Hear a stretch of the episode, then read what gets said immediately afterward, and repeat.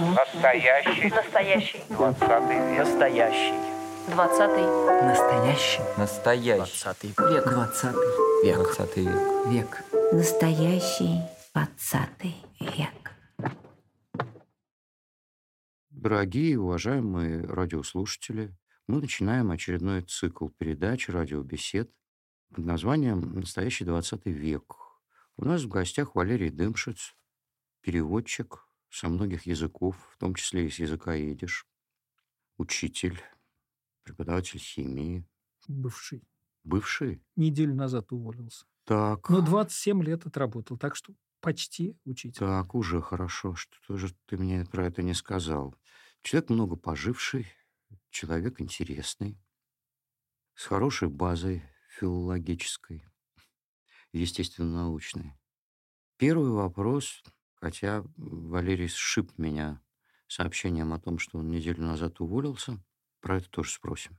Поскольку передача называется «Настоящий 20 век», то не могу не спросить, как по-твоему, настоящий 20 век кончился, и сейчас совершенно новое время с иными проблемами, а 20 век не календарный, а исторический продолжает течение свое.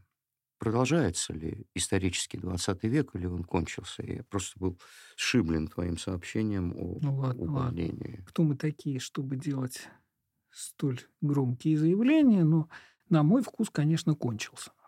На мой вкус такое безответственное оценочное суждение, он кончился. А вопрос отчасти связан тем, что всевозможные я за тебя домысливаю, поправь, если я неправильно тебя понял, всевозможные фантомные боли 20 века просыпаются, начинают, так сказать, зудеть. Ну, как известно, болит не только настоящая нога, но и ампутированная тоже. Вот, на мой взгляд, речь идет именно о болях в культяпке. Понятно. Это очень хороший образ. Мне нравятся такие метафоры. Значит, первый тогда будет вопрос на расширение. А когда, по-твоему, приблизительно кончилось то время, которое можно назвать 20 веком? Там, раз уж мы в музее Ахматовой, то Ахматова полагала, что 19 век кончился в 14 году. И не она одна. Ну, просто она лучше всех это сказала. Приближался не календарный, а настоящий 20 Да. век. Вот, это первый вопрос. Когда он, по-твоему, кончился? У меня есть такое предположение, когда он кончился.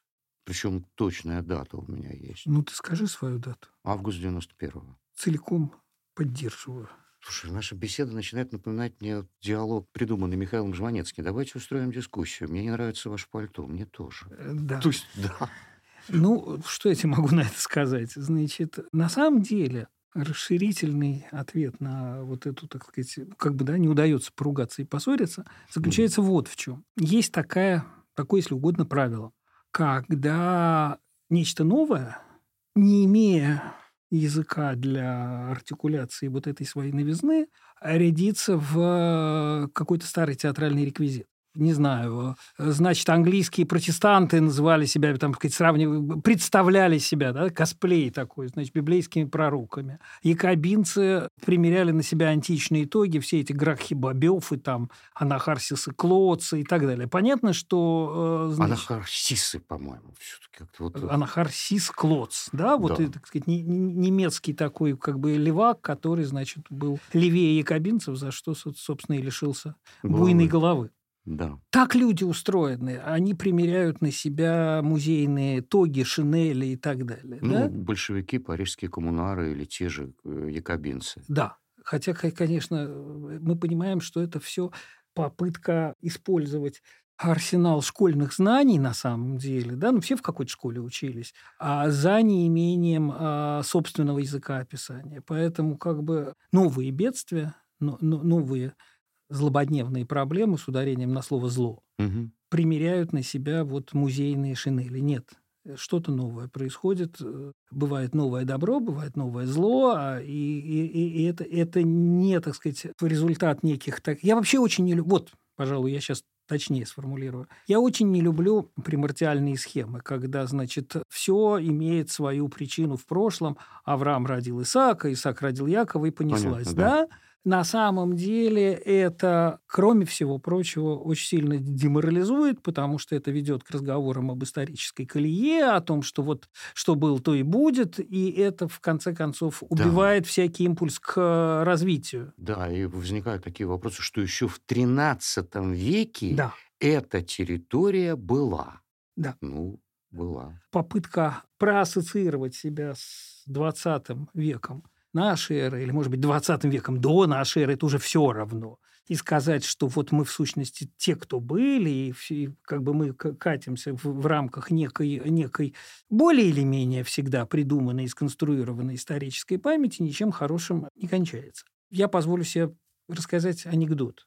Угу. В 89 году, стало быть, у нас еще был Советский Союз, я оказался в городе Мукачево. Закарпатская область Украины. Прости, ты тогда был в этнографической экспедиции, именно, изучая, именно, именно, изучая именно... остатки восточноевропейского украинского еврейства. Да, да, скорее, ну, если речь о Мукачево, то скорее венгерского. Ну да, это было, была раньше Австро-Венгрия. Это не просто была Австро-Венгрия, к тому мой анекдот и клонит. Значит, Закарпатье, советское Закарпатье, было территорией с э, мощной э, советской туристской индустрией. Ну, всякие там дома отдыха, базы отдыха там и так далее. Вот это вот, да. Трамплины. Трамплины, горы. не знаю, климат хороший, теплый угу. там и так далее. Соответственно, туда по профсоюзным путевкам приезжали, не знаю, ивановские ткачихи, и, там, не знаю, какие-нибудь саратовские. Прости бога ради, это, наверное, нехорошо.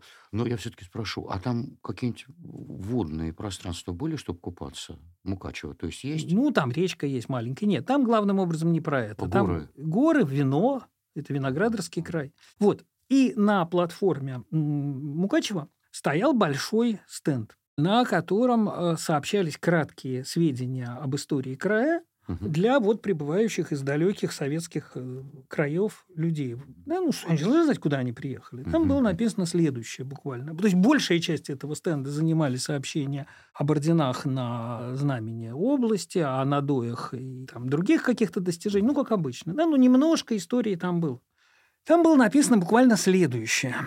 В IX веке на территории Закарпатья появились первые восточнославянские княжества. Ну, бог их знает, может, и появились. Как бы, я ничего против не, не имею.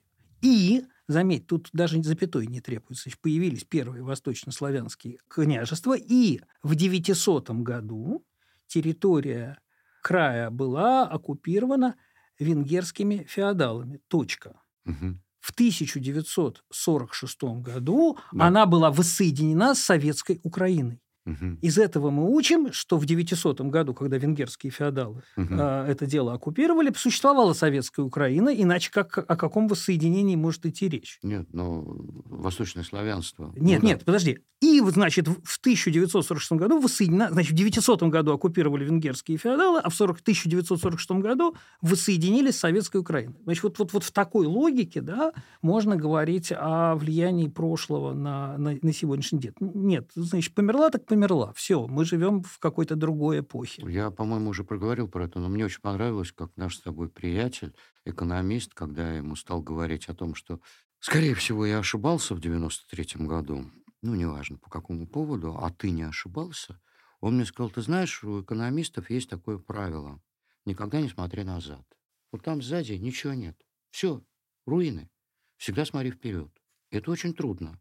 Но это правильное правило. Только вперед. Назад, сзади ничего нет. Девятый век, 1640 все.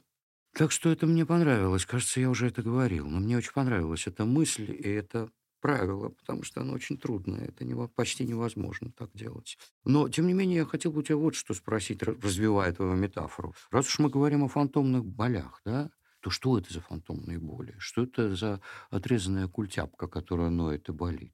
Не хочется повторять общие места, так сказать, популярной публицистики, но речь идет, конечно, о всевозможных, разных, их не, не, не только советском ресентименте, да, потому что это может быть советский ресентимент, это может быть имперский, российский, не знаю. Кому-то, может быть, э, собственно, я таких людей даже знаю, охота, например, из лучших побуждений апеллировать к наследию Вечевого Новгорода. И можно 10 тысяч разных... Я, например. Да. Вполне э, первая демократия в России. Только России не было, демократия, может быть, еще и была. Да, а возможность, Россия... возможность. Ну, это, ну, вот, сказать, да. Почему к Новгороду, а не к Афинам? Ну, Афины далеко. И потом другой язык, все другое. А Так и у них Новгород, был другой язык в Древнем Новгороде. Ну, все-таки ближе к, к русскому, чем греческий. Ну, ладно, ну, пускай ближе. Ну, да? то- То есть в этом смысле у всех болит разное. ага. Ну, вот ты только что замечательно сказал, что надо смотреть вперед. Это не я сказал. Проци- Ты, скажем, ты процитировал. Процитировал. Ну вот тогда, завершив этот блок вопроса, я хотел бы тебе сказать, во-первых, я несколько потрясен тем обстоятельством, что ты уволился с э, работы. Это из гимназии, да? Да? Так, Это- нет, это можно прокомментировать. э, ни- ни- ни- ничего, так сказать, трагического. Просто я отработал в школе 27 лет, и я просто, ну, у меня сейчас много своей, так сказать, основной работы. Это все-таки было, ну, очень важная для меня работа, но не главная. И я просто немножко устал. Школа – это место, которое отнимает... Ну, вот я преподаю в ВУЗе, я преподаю... преподав... Ну, вот первый раз, 1 сентября не пошел в школу, да? Мгм. за 27 лет. Школа отнимает гораздо больше сил. Я просто не очень молодой человек, я уже просто не вытягиваю. Ну да, то есть э, 45 минут рассказать про химию людям, которые, в принципе, не как в институте хотят этим заниматься. Мгм. Они хотят, ну просто им надо это знать. А надо ли? И Мгм. так, чтобы на последней партии, последний обалдуй что-то понял, это Ну да, мучительно. ну да. Зачем ему химия? Ну, Просто- кому-то, кому-то зачем, кому не зачем, по-разному. Ну, просто государство решило, что почему-то они должны знать. Ну, может быть, это и так. Но вот помимо переводов ты занимался преподаванием школьным и довольно много видел старшеклассников, прежних и нынешних. А вот нынешние старшеклассники как-то отличаются от прежних? Или, в принципе, они такие же, или они настолько разные, все старшеклассники, что провести общее? Смотри, э, для того, чтобы ответить на этот вопрос по существу, сначала надо внести некоторую коррективу. Очень хочется сказать, что они совсем другие. Прежде всего, надо отдавать отчет в том, что я совсем другой. Когда я пришел в школу работать, мне, я был уже довольно большой мальчик, мне было там 35-36 лет, разница ну между да. мной и моими учениками была 20 лет. Ага, в ну прошлом да. году, когда я заканчивал свою, так сказать, школьную работу, разница между мной и моими учениками была почти 50. Ну да, Соответственно, оптика моя другая была. ну да. Поэтому, если я сейчас скажу, что они совсем другие, мне честные люди могут сказать, это ты совсем другой. Мгм. Тогда ты был к ним ближе, ты их лучше Мгм. понимал. Да. Ну, все-таки 20 лет не 50, возрастная разница. Да. а, а поэтому твои оценки, может, ничего и не стоят. Если говорить все-таки о некоторых отличиях, они есть. Понятно, что дети, которые учатся в хорошей школе, я работал в замечательной школе, в 610-й классической гимназии, которую я гордо считаю, в общем, лучшей школой нашего города. Ну, каждый кулик свое болото хвалит, естественно. Не всегда. Но я из тех куликов, которые... Смотри, какое болото и какой кулик. Да. То есть там учатся в основном дети, что называется, из хороших семей, не будем раскручивать это понятие, оно более-менее понятно, да? Мгм. Это значит, среди всего прочего, что у детей более-менее, всяко, конечно, бывает, неплохой контакт с родителями, да? А значит, они во многом ориентированы на взгляды и ценности родителей. Соответственно, те дети, которых я учил, в, когда начинал свою работу учителем, то есть в 90-е годы, они были ориентированы на ценности. Сейчас этим детям уже всем, моим первым ученикам уже всем за 40. А, Мгм. значит, они были ориентированы на ценности своих родителей, а это была, в общем, их родители, не худшая часть позднесоветской интеллигенции, для которой этой интеллигенции знание как таковое представляло собой абсолютную ценность, не нуждающуюся в дополнительных оправданиях, осмыслении и так далее. Это да? не средство, а цель. Да. Сейчас, конечно, в сущности пришли дети другого поколения родителей. В целом общество стало гораздо прагматичнее, значит, дети стали гораздо прагматичнее, значит, вопрос о том, а зачем я должен учить химию, математику или, скажем, древнегреческий, Если мне это не понадобится для зарабатывания денег и делания карьеры, да, не для всех, да, опять же, когда ты что-то такое обобщаешь, ты как теряешь какие-то конечно. яркие случаи как в ту, так и в другую случай. мгм, сторону, да, значит, он становится острее, и это немножко мешает иногда находить общий язык. мгм. Ну что же, да. Но, но насчет того, что мы меняемся, это верно. Как э, мне сказала одна умная женщина, когда я стал жаловаться на то, что молодые читатели стали глупее. Она говорит, нет, Никита, это вы стали умнее. Они такие же, уверяю вас. Ну что ж, а это вообще говоря, их прагматизм хорошо или плохо? Как по-твоему? Смотри, ну речь идет все-таки о таких больших тектонических сдвигах, которые в обществе находятся по по существу вне наших оценок. Да? Хорошо или плохо то, что летом тепло, а зимой холодно? Бог его знает. Хорошо, что летом тепло, а зимой холодно, плохо. Это я так считаю. Это точно. То есть я хочу сказать, что какие-то большие глобальные вещи до известной степени вне наших оценок. Ну, ну, ну так есть. Ну да. Кто лучше поэт, Буратинский или Пушкин? Да оба хороши, по-разному. Да? Тут иерархии не существует. Да. Ну, кстати, насчет Буратинского и Пушкина, насчет поэзии. Насколько я понимаю, как переводчик ты начинал с переводов английских и немецких поэтов. Да. Кто тебя этому учил? И как сейчас обстоят дела с обучением перевода и прозы, и поэзии? Учил меня мой учитель, великий переводчик и учитель большинства ленинградских э, петербургских переводчиков э, Эльга Львовна Ленецкая, которая много лет руководила семинаром для молодых переводчиков при Союзе советских писателей. Я был э, выпускником ее последнего семинара. Она, как многие люди, которые руководили такого рода семинарами или объединениями, любила раз в несколько лет выгонять всех своих учеников и говорит, все, ребят, ну я вам дала все, что могла, идите живите своим умом. Да, uh-huh. и набирать новую, новую, новую, новую группу. Вот uh-huh. я был в последнем таком наборе. В этом смысле с учителем мне повезло необыкновенно. Если говорить о том, как и чему она нас учила, это были именно семинарские занятия, то есть к семинару человек приносил свой какой-то перевод, заранее разосланный еще всем участникам семинара, дальше все высказывали свои какие-то мнения, суждения, замечания. Эльга Львовна тоже принимала участие в этом, ну, ее слово было последнее, да, значит. И э, если говорить о ее педагогических принципах, она всегда повторяла один и тот же выработанный многолетней практикой афоризм, она говорила, я не могу вас научить научить, как надо переводить. Я вас могу научить, как, как не надо переводить. Ну, вот это, это, это, это и был ее главный урок. Первый, главный вообще закон жизни. Как надо, никто не может знать. Надо знать, как не надо. Да. Вот не надо там воровать, убивать, там, безобразничать не надо. А как надо, это уж вы делаете. А скажи, пожалуйста, а, я вдруг понял э, вопрос, а что тебя занесло вдруг в перевод? О, это кровавая история. Кровавая? Ну, значит, отлично. да, значит, я, э, как многие молодые люди, первой юности немножко писал стихи. Стихи mm-hmm. были плохие, и это, вообще говоря, в известном возрасте писание стихов – это не результат литературной одаренности, а сочетание начитанности и гормонального фона. Угу. Это сублимация. Да, да. Как Фрейд говорил, сублимация. Да, да, да. Вот. На четвертом курсе я, как все советские студенты, по курсу иностранного языка, немецкого, угу. должен был перевести какие-то тысячи, значит, знаков. Это, угу. ну вот, зачетное занятие. Ты перевел Гейна? Нет, Брехт. Брехт – это очень трудный поэт, на самом деле. Да я, в общем, с тех пор еще некоторое количество его стихов А перевел. что ты перевел? Балладу о мертвом солдате? Да. О, Значит, это, это была, баллада. это был, знаешь, как это, может ли брак по расчету быть счастливым? Да, если расчет был правильным. Значит, мне нужно было перевести. Как была устроена советское, значит, преподавание иностранных языков в техническом вузе? Я учился в технологическом институте тебе вынали из э, кафедрального шкафа оттиск э, замшелой статьи, которая не имела никакого отношения ни к чему, включая то, тот, тот раздел... Включая химию. Нет, к химии она имела отношение, но не к той, которая, так сказать, была твоя специальность, допустим. Uh-huh. Да, значит, мне в качестве этих самых тысяч вручили ГДРовскую статью, ну а какую, раз немецкий, да, uh-huh. о производстве бетона. Это была тоска смертная, я не имею... И 1949 года. Ну, какого... Только-только.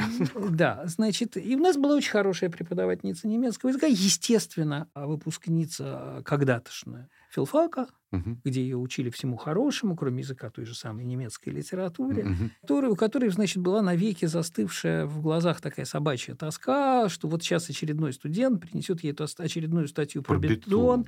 Она не понимает в этом ни звука, то есть можно было вообще просто писать? Нет, ну окей, там должно было быть некое соответствие, а, ну да. грамматика, то все.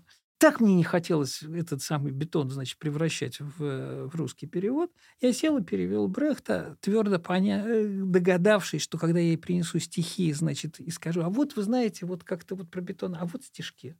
То она, она расцветет и, и поставит она... мне пятерку. Она расцвела и поставила мне пятерку. Тонко. Да. Какие люди были? Да. Но потому что это же был как бы глоток свежей воды в этой совершенно Хотя, бетонной пустыне. Конечно, даме приносить, э, как там, четыре года длился бой, а мир не наступал, Да, да. солдат махнул на все рукой, и смертью героя пал. Да, да. А чей это перевод, кстати? Э, Это Самойлова. А, Давид Самойлов. Его переводили вообще все. И Самойлов, и Кирсанов Слуцкий. переводил. Несколько есть переводов, да. И э, шкурный был интерес первого перевода, Мгм. и я вдруг понял, что мне это страшно нравится.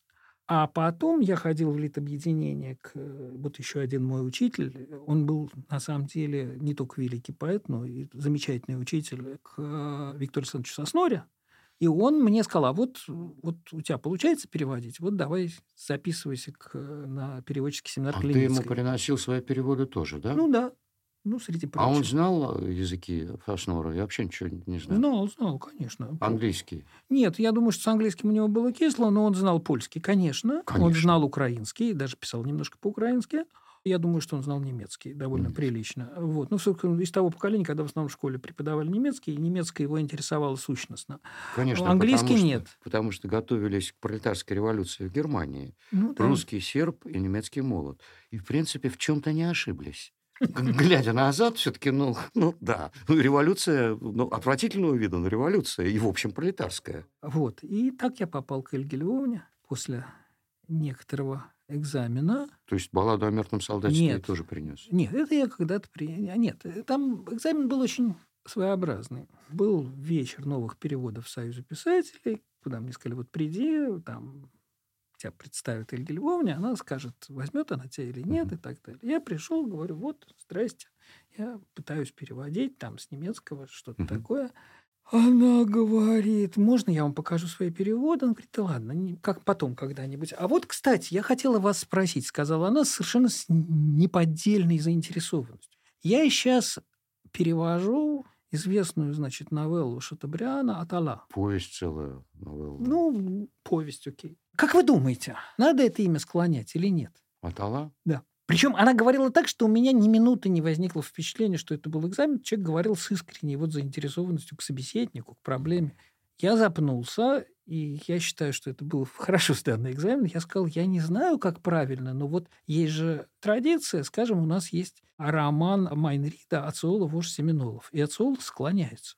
Мгм. Она сказала, принято. Мгм, мгм. Ну, внутренняя форма слова, ну да, аталы, атала. Да. Да. Да, нет, ну как бы вот способ, так сказать, моего ответа ей понравился, и меня взяли.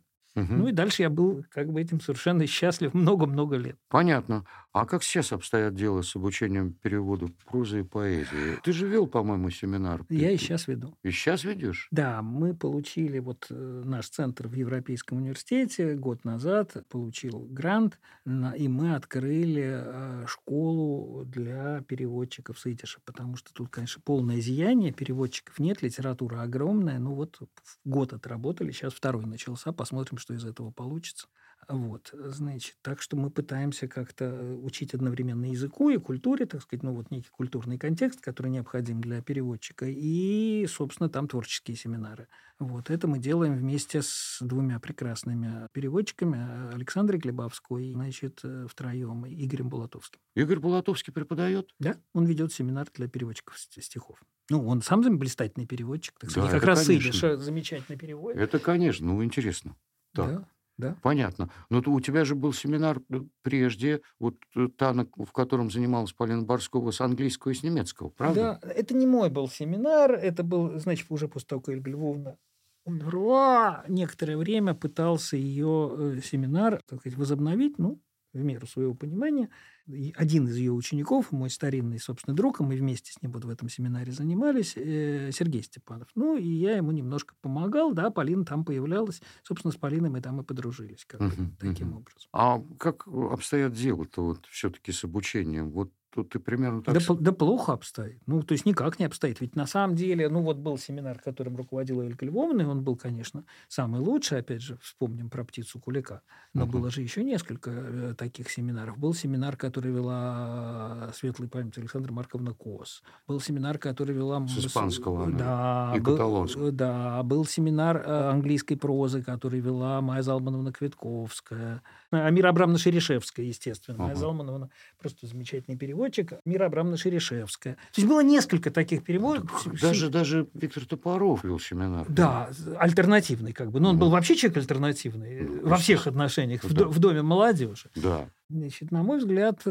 этого нам сейчас всего э, сильно не хватает, и э, не хватает просто потому, что этого нету. Переводчики еще есть, еще какие-то не- не- недовымершие, недобитые. Вот чего совсем нет, на самом деле, это проблема с производством переводной словесности, которая должна приходить к русскому читателю. Редактор, с редакторами беда, потому что мы же, нас же учили на переводчиков, как бы сказать, и одновременно, поскольку мы разбирали переводы друг Мгм. друга, мы становились редакторами. Да? То есть ты смотрел одним глазом в оригинал, другим в чужой перевод и говорил, что не так и куда Мгм. двигаться. Да? Человек за собой не видит. То есть мы Ну, как конечно. бы, разбирая друг друга, Конечно. Воленс-Ноленс выучивались на редакторов. Да. Вот, вот переводчиков еще найти ну, можно, с редакторами просто беда. Просто, просто беда, просто беда. Ну, они просто ликвидировались как класс. Ну, вообще-то, по-хорошему, по- как бы, да, вот давай пр- произнесем хором панегирик советской власти, скажем, Да. как она была прекрасна и удивительна. Редакторов, интеллигентных людей она употребляла в качестве редакторов. Конечно, при этом И- этот редактор был сознанием языка. Он, естественно, смотрел в Да. Оригинал, а не только в перевод. Ну, хоть бы, хоть бы и без оригинала был какой, так и этого нет. Да, да, да, да. Как э, в воспоминаниях Кати Ман было написано «Люси имела брата». Мгм. То есть совершенно очевидно, что редактора там не было. Потому что тут, по-моему, даже я соображу, что нужно написать «У Люси был брат», правда? Правда. всё. Правда. А там человек просто пишет «Люси хата», и Люси имела брата. Нет, ну это, это, Вперед. просто- это го- горе, боль и беда. Хорошая переводная книжка, все-таки художественная, да, неважно, стихи или проза, или, может быть, нонфикшн. Но это все-таки совсем стало редкостью в наше время, к сожалению. Именно потому, что это такая вот э, патагонная индустриальная история, значит. Мгм. Вот. Ну, то есть переводчики еще есть, я говорю. Но вот, с, э, собственно, один из, на мой взгляд, лучших переводчиков сейчас сидит напротив меня. Это- Никита, Никит, значит, твои переводы Хафнера, среди всего прочего, это веха, как столб утверждения истины. Это блестящая работа. Я, как человек, что-то понимающий в переводной литературе, могу тебе сказать, что это замечательный образец переводческой работы. Спасибо. Ну, тут, ну, ладно, это про Хафнера. Вот, это особ статья, потому что просто это... Потому что на самом деле, вот кроме всего прочего, при том, что Хафнер там блистателен, умен, остер и так далее, ты его все время в твоем исполнении, вот э, я его читаю не, не только про что, но и как.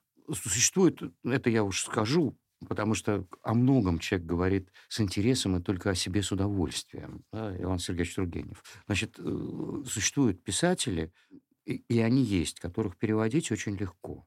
Писатели, которые очень близки к журнализму. Честертон, Хафнер, ну, не знаю, любой. То есть они очень, они, они учителя, поэтому их переводить легко. А существуют писатели, и вот там нужен переводчик, настоящий, квалифицированный, которых переводить невозможно как трудно. Есть еще... Могу сразу при- э, привести пример. Томас Ман. Все. Вот тут нужно знать язык, знать, понимать. Это, это все. Его не взять. Хафнера взять. Честертона взять. Томаса Мана там нужен апт. Ни- Никит, есть другая история с моей точки зрения, раз мы об этом сейчас говорим. А, Значит, опять же, ссылаясь на Эльгу Львовну. Вот ей там один из участников семинара приносил там свою работу, кусочек прозы или там какое-нибудь стихотворение, и среди прочих, так сказать, оценок перевода она говорила, это ваше, это не ваше. Мгм. Есть авторы, с которыми мы совпадаем, не знаю, внутренней логикой движения Конечно. мысли, э, интонацией, Конечно. строем, так сказать, да, вот как бы. Вот э, Хафнер твой автор, ты с ним Спасибо. совпал. Всё. Спасибо большое. Спасибо. На здоровье, дорогой. Да я спасибо. Я, я, раз уж мы говорим о переводах вообще, то как сейчас обстоят дела с переводом литературы на идиш в России, ну, в связи с изменившимися обстоятельствами, или как прежде обстояли, так и теперь обстоят? Нет, тут э, несколько, значит, этапов было. Значит, первое.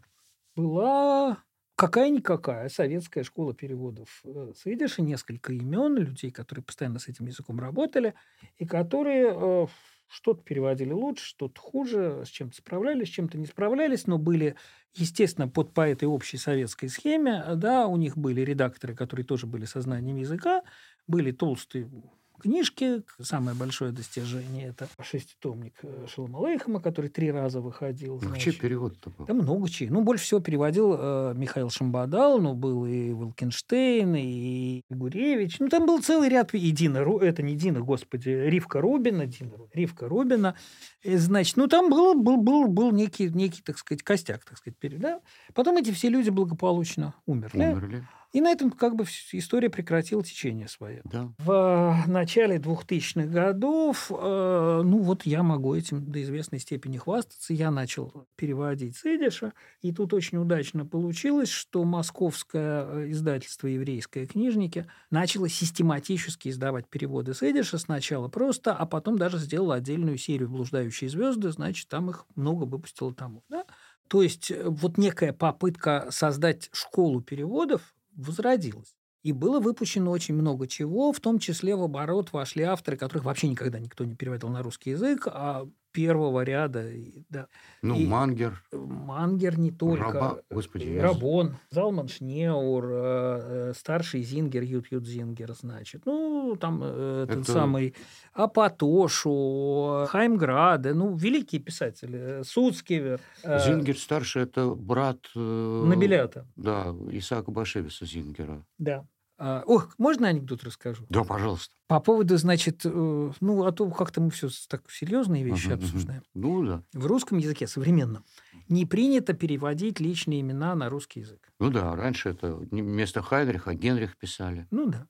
И Э, даже э, фамилию исказили, потому что какой немецкий поэт Гейне? Он Хайне. Ну, дело, это, я сейчас не про фонетику, а именно про буквальный перевод. Ну, Да. грубо говоря, а в большой физической аудитории э, Петербургского университета э, со времен царя Гороха висят портреты великих физиков. Мгм. И под одним портретом написано «Михаил Фарадей». Ну, да, так он же Михаил. Ну, несомненно, Михаил, но... Ну, Мишель.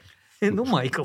Мишель. Ну, окей, в 19 веке он был Михаил Фарадей, а сейчас он Майкл Фарадей. Ну, не принято, да? Иван Яков Руссо как-то стрёмно звучит. Хотя красиво. Хотя, Ну, да. ну, заметь, Аквинский все-таки Фома, а не Тома. Да, Фома, Фома так и остался. Так и конечно. остался, да? То есть меняется традиция. По какой-то, значит, зловредной э, локальной традиции имена еврейских писателей и поэтов русифицируют. Ну да. Поэтому Давид Гавштейн, а не Довид Гавштейн, э, значит, э, Давид Бергельсон, а не Довид Бергельсон. и И. Айзек Азимов, а не Исаак Азимов. Он американец, это другое. А. Он писал по-английски. Я сейчас говорю про писателей, которые пишут э, на, На идиш, идиш, на идиш. Да, русифизи- Лев Кв- Квитко, а не Лейб Квитко, как он на самом деле. Да? Он Лейб, а не Лев. И никогда львом не был. Значит, ну, хорошо, ну, вот так, так, такой вот локальный узус, что вот всех, значит, не переводят, а еврейских авторов переводят. Русифицируют. Да, русифицируют. И тут, значит, выходит, э, собственно, первый сборник повестей э, вот этого совершенно замечательного Ют Юдзингера. э, Про значит, гражданскую войну. Про гражданскую войну. Жуткая повесть. А, Да, про гражданскую войну, значит,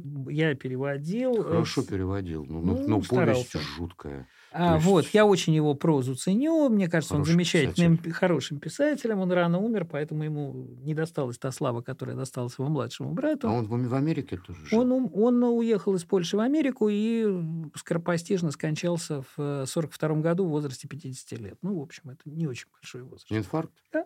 Ну, все понятно. Вот, значит, избрали его на самом деле Исроил Йоши Зингер. Исроил Йоши, ну, имя такое, двойное, но часто у евреев бывали, бывали двойные имена. Я прихожу к издателю, вот, со- собственно, с первой книжкой, говорю, ребят, вы так сложилось, таков узус, э, русифицируете имена еврейских писателей, я очень прошу, напишите, пожалуйста, на обложке «Израиль и Иисус Зингер». Но они почему-то отказались. Хотя это буквально оно. Исроил Йоша. По-моему, Израиль ведь означает в переводе «богоборец». Ну, типа того. Богоборец, бог, Зингер. Да еще певец. Зингер певец. Это хорошо. Ну вот, понимаешь, почему-то Льва Квитко, Льва- Лейба Квитко сделал Львом Квитко, а, Да. значит, Израиль и Иисус вот как-то отка... Йоша это оно и есть, собственно. Иешуа, конечно. Ну, конечно. Даже тот, кто читал «Мастера и Маргариты», и тот знает, что Иисус – это, в общем, Иешуа. Да, да, да. Ну, Израиль и из Иисус Назарета. Зингер.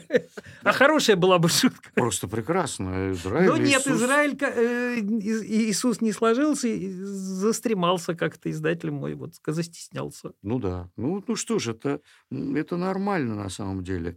А вот грант вы получили от кого на этот самый? Или это не А, говорят? Нет, от Российского еврейского конгресса. От Российского еврейского конгресса, то есть они будут. А в связи с тем, что это, э, ну, есть и советская литература на идиш, естественно, и есть в основном американская литература. И польская, и канадская, и южноафриканская. Всё ещё и- пишут? Нет, в Польше не... один автор есть сейчас, малоинтересный на мой вкус. Нет, сейчас на этом языке главным образом пишут в США и в Израиле, И в Израиле. и в. Израиле. Не все еще, как большинство, так сказать, авторов, которые начинали в СССР э, в позднем, сейчас как раз живут в Израиле. Мгм. В Соединенных Штатах эта традиция, собственно, не прерывалась. Что-то происходит в Канаде, важный центр. Ну и есть какие-то второстепенные авторы в разных странах. В Австралии, в Южной Африке, в Мексике. Парочку во Франции. Там, э, ну, вот так вот, да. конечно. Ну, ну, ну, главные, конечно, центры сейчас это Израиль и США. Есть, есть замечательных, э, по крайней мере, два молодых поэта, которые очень хорошо пишут в городе Петербурге. Э, Вот, э, вот, продолжая, значит, нелепую шутку с Израилем и Иисусом, человек, который пишет э, вот в Ленинграде, замечательный поэт, прекрасный поэт в Петербурге сегодня. На русском и на идиш? Переводит на русский, блестящий переводчик, на мой взгляд, один из лучших, может быть, лучший переводчик сейчас с идиша на русский. И Ну, то кто? очень э, забавно, э, интересно пишущий, хорошо пишущий на поэт, это человек, которого зовут Исруэл Некрасов. Некрасов тоже хорошо. Но он Некрасов по жизни, фамилия у него такая. Ну что, у Некрасова же в могиле э, Маген как известно. Ну вот, видимо, это как бы реинкарнация. Повлияло. Да. Потому что Давид же первый поэт на самом деле. Ну да. Давид и Гомер, поэтому там Маген Да. Кстати, а что тебя так, это я вдруг понял, что этот вопрос должен был, а что тебя так от английского и немецкого перевода повело на перевод языка идиш? Ну, это очень просто. Смотри, значит, Хотя идиш, собственно говоря, это почти немецкий. вот зря ты это сказал. Ну, там много корней славянских. Держапс, по-моему, лягушка, значит, по-идиш. Жабе. Мало где каких корней много. Ты Знаешь, вот слово «деньги», оно тюркское, а кровать греческая. Ну и что ж теперь с этим делать? Это дело же не в корнях. Да, Таньга. Про кровать не знал. Вот, нет, это среднегреческий. Это из византийского греческого. Мгм. Вот. Ну, не, не, важно. Мало где какие слова. А из боготская. Мгм. Тот же корень, что и штуб. Ну, ну и что нам теперь с этим делать? Это же не, не, не корни же делают язык. Нет, идиш германский язык, э, и, и в этом смысле его грамматика, но не синтаксис. И словарный запас. Действительно есть как бы большие пересечения с немецким, но вот с таким же успехом ты можешь... э, Это популярная нынче мысль сказать, что украинский – это такой испорченный русский. Польский, ну да, да, да, болгарский, это же, в общем, да. Славянские ручьи сольются в русском Вот, море? вот, вот, вот. ли иссякнет? Вот да, вопрос. да. Интересный Э, Вопросов нет уже давно. Да, Вот, нет. все-таки я попробую ответить на твой э, вопрос. Смотри, переводчик всегда стоит перед выбором того текста, который он будет переводить. да? Ну вот представь себе, что ты работаешь с каким-то большим европейским языком. Тебе, значит, никогда или редко очень достанется автор первого ряда, потому что, ну, все-таки все главное уже переведено. И дальше у тебя есть две опции. Или ты переводишь какие-то маргинальные, там, второстепенные тексты, ну, которые почему-то, так сказать, не, не освоены, или ты начинаешь скандалить и говоришь, вы все дураки, вот классическое произведение переведено плохо и неправильно, я вам сейчас всем докажу, как надо. Это, ну, Данте, дайте мне. Да, пожалуйста. Вот да, вот ваш Лазинский, заберите этого вашего Лазинского, видите, его не, не, не могу. Ну. Маранс попытался Данте перевести. Окей, значит, э, вот, поскольку э, литература на идише огромна, художественная, да, значит, я понимаю, что как бы количество и качество вещи разные, но все-таки есть некая корреляция между количеством и качеством, значит, считается, что общий книжный шкаф плохих, хороших, бульварных, гениальных, всяких книг, да, а на идише, не переводных, не переводных, оригинальных, это примерно 60 тысяч наименований. Мгм. Ну, это литература, сопоставимая с любой европейской литературой по мощности, да? А на русский язык переведено мало, выборочно и часто плохо, то ты выбираешь не стишок, не новеллу, не повесть. Ты выбираешь автора. Ты говоришь, вот, а подать сюда Ляпкина-Тяпкина, вот этого большого и важного писателя, прозаика или поэта, вообще никто никогда не перевел. В Израиле Иисуса. Да, вот-вот. Да, его не было по-русски вообще. Мгм. Тем Вот- более он а пишет он про Россию вообще. Да, да. Ну, или, Украину. или, например, э, Залман Шнеур. Огромный, огромный писатель, которого по-русски не было ни строчки. Да?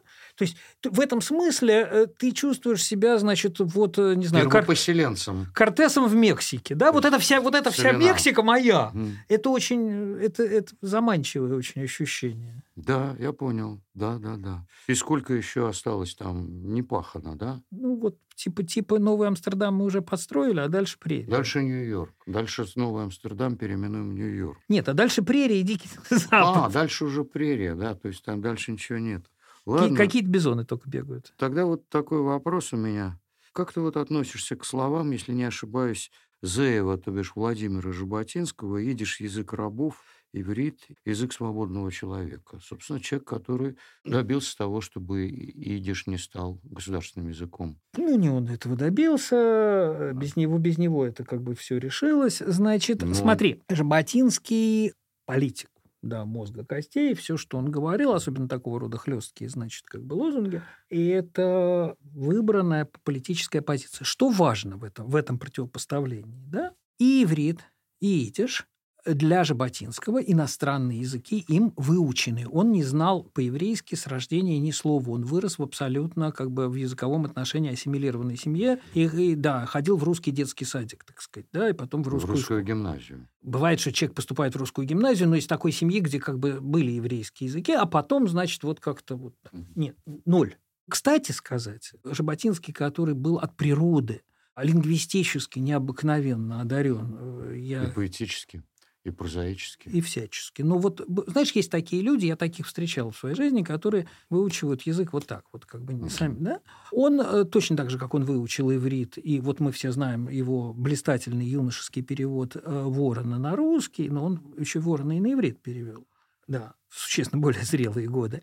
А вот он точно так же из прагматических соображений выучил. идиш. Да, потому что э, сионистская пресса в Польше в 30-е годы, э, грубо говоря, к массе невозможно было обращаться ни на русском, ни на иврите. Ну, а польский учить уж совсем было как-то глупо, значит, в этой ситуации. Да, он выучил его и писал, написал много статей, там, публицистики всяких там это.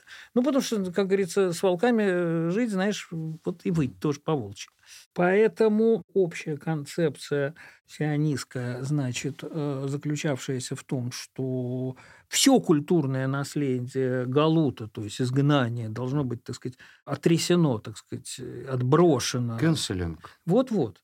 Ну, вот так, соответственно, в этой логике он и, и рассуждал. Чистая, чи- чистая политика, верность неким, э, так сказать, партийным идеалам и так далее. Да, надо было, так выучил и писал на этом языке. и Новая, без проблем. новая, новая нация, по сути дела. Да, да, да. Новая нация Да. с, новой- с новым Э, государством. Да, надо сказать, что вот этим, эта политика, понятно, какая там за ней стояла прагматика, почему так, а не иначе, а она имела свои, конечно, э, тягостные последствия. Например, величайший, как бы действительно гениальный э, Жаботинским переведенный блистательно на русский язык поэт, новый э, поэт ивритский Бялик на этом деле перестал писать стихи в 40 лет. Почему? Потому что речь шла не только о том, что надо, значит, вот сделать иврит как бы живым языком и так далее, но еще и была введена э, более-менее искусственная э, фонетическая норма, которая не имела отношения к ашкенадскому ивриту. Мгм. То есть там другие согласные. То есть пишется так же, а произносится по-иному. И главное, там съехали все ударения. То есть современные израильские школы. Значит, Бялик писал силаба тоникой. Брага в России вырос. А современный израильский школьник, которому пичкают Бяликом в школьной программе, что национальный гений, да, Мгм. твердо знает, что Хайм Нахман Бялик писал верлибрами. Мгм. Потому что там я этот развалился весь нафиг. Другие ударения. Да, другие ударения, другие гласные, другие согласные, рифм нету, все это лоскуты, да?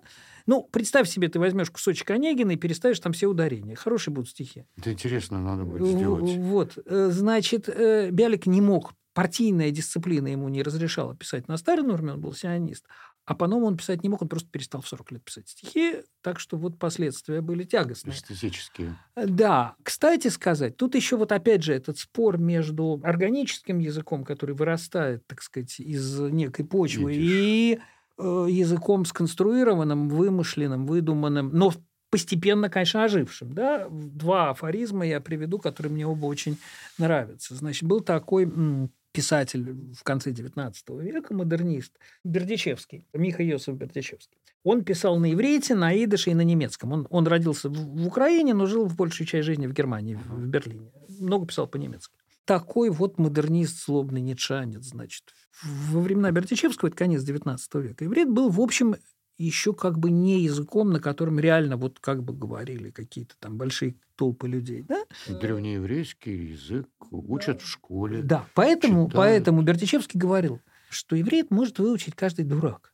Ну, по принципу, что латынь можно выучить, греческий можно выучить, ну, значит, и это можно... Как, как, это школьный язык, классический язык, да? А идиш выучить нельзя, потому что идиш был дан евреям через Моисея на Синае. В том смысле, что это нечто естественное, что это что-то растет из, из, из... Да, нельзя... То есть ты это можешь получить только от матери, там, от отца смотри, а бабушки с дедушкой. Это, конечно, тоже не так, не совсем Конечно. так. Ход Смысл понятен, понятен, да. да. Вот. И то же самое говорил Бялик, который, кстати, много писал на идише. Он написал около 70 стихотворений на идише, и прозу он написал преимущественно на идише. А публицистику, кстати сказать, по-русски. Он был трехязычен, творческий. Значит, Белик говорил, что это трудно, по-русски это не так хорошо э, звучит. Авебреш ретмен, идиш рецах. Значит, на иврите говорят, а идиш говорится.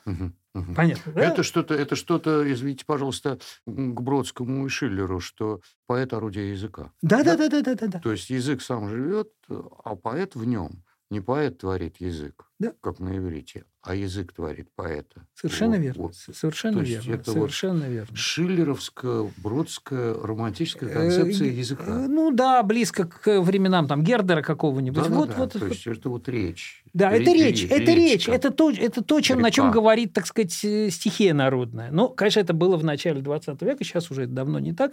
Иврит давно там для миллионов Уже людей родной. речь, Да, уже, э, уже сам- сама сам- река. Да, да. Что Э, самое интересное, потому что, в общем, он был создан достаточно искусственно. Да, конечно. Да, И тем ну, не ну, менее он стал... Выросли поколения, которые им пользуются дальше. Дальше уже как бы он живет своей жизнью вне своих, так сказать, создателей. Ну, Ну что ж, насчет поколения задам, пожалуй, последний вопрос. Вот ты, как и я, впрочем, прожил очень долгую жизнь. ну, А вот, не преувеличивай. вот на протяжении этой жизни вот время как-то менялось на нашем пространстве, или, собственно говоря, вообще-то говоря, по большому счету ничего не менялось.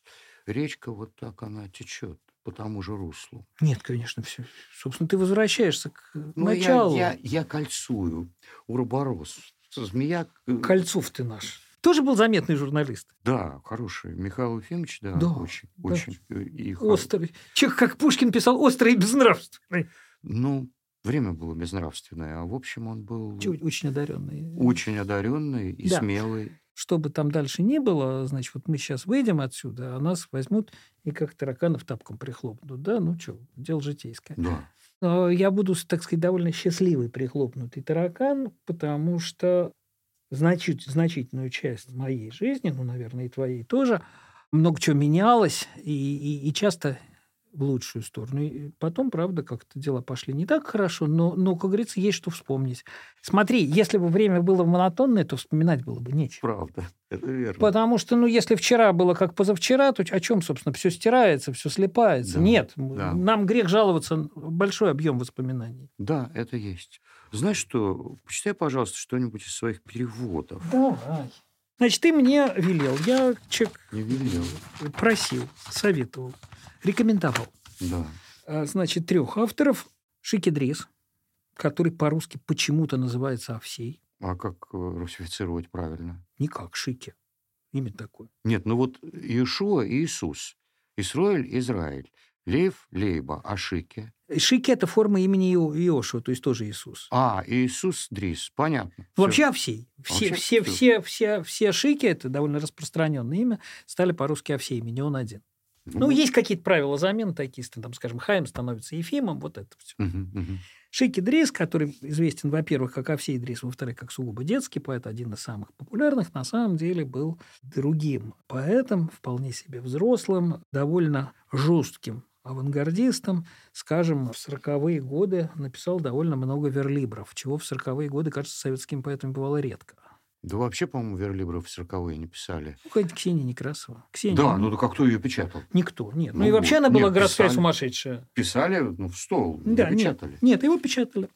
Вот, значит, вот такое стихотворение. довольно патетическое, такое патриотическое. Ну, хорошо, пускай будет патетическое. «Пусть пролили кровь мою, я был свеж и зелен. Пусть я сотню раз убит и тысячу расстрелян, но не справились со мной ни топор, ни пламя. Я здесь, вы видите меня, расту я перед вами. Высокий дуб, красивый дуб, могучий дуб. Пусть срубили вы меня и зарубили в щепки, и дотла спалили все веточки и ветки, но чирикают в листве птицы трель свою. Я здесь, вы видите меня, жив-здоров стою. Высокий дуб, красивый дуб, могучий дуб. Пусть содрали всю кору, я остался гол, соки выпили мои, источили ствол. Корень не сумел никто выкорчевать мой. Я здесь, вы видите меня, я опять живой. Высокий дуб, красивый дуб, могучий дуб. Ну вот, недавно, в общем, умерший. Он прожил очень долгую жизнь. Великий поэт и замечательный прозаик, на самом деле. В первую очередь, конечно, поэт Авром Суцкивер, он родился... э, Герой сопротивления.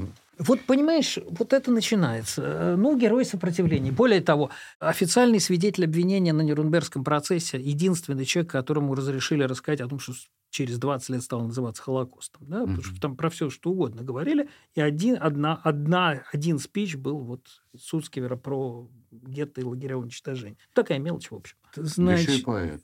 Да еще и поэт. Ну, Участник Вильнюсского восстания, если я не ошибаюсь. Восстания там не было. А, Вот в Варшаве было восстание. Подполье там было, вот с восстанием у них не сдалось, они просто ушли в пущу, в, в Рудницкую пущу. И дальше он был действительно партизаном.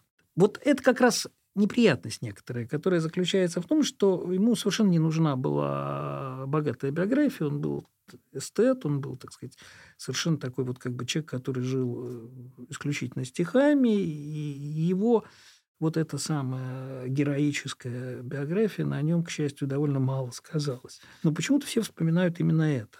Ну, не такой шестет, все-таки он в Жагарах печатался у Чеслова Милыша э, в левом журнале. Он, вот смотри, он, он, в общем, там были люди гораздо более политически Ну ангажированные. ладно, Его да. друг, например, Шмерки Кочергинский. Э, Вот, значит, это из его поздней книги 73 года, которая называется «Книга Фидлройс. Скрипичная роза».